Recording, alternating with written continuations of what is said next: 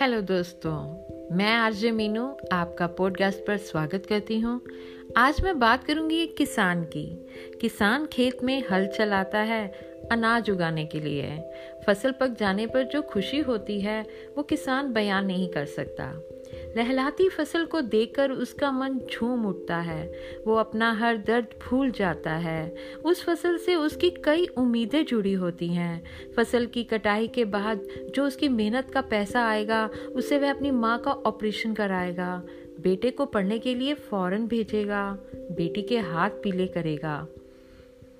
वह हर पल में ये सब सपने सच होते महसूस करने लगता है।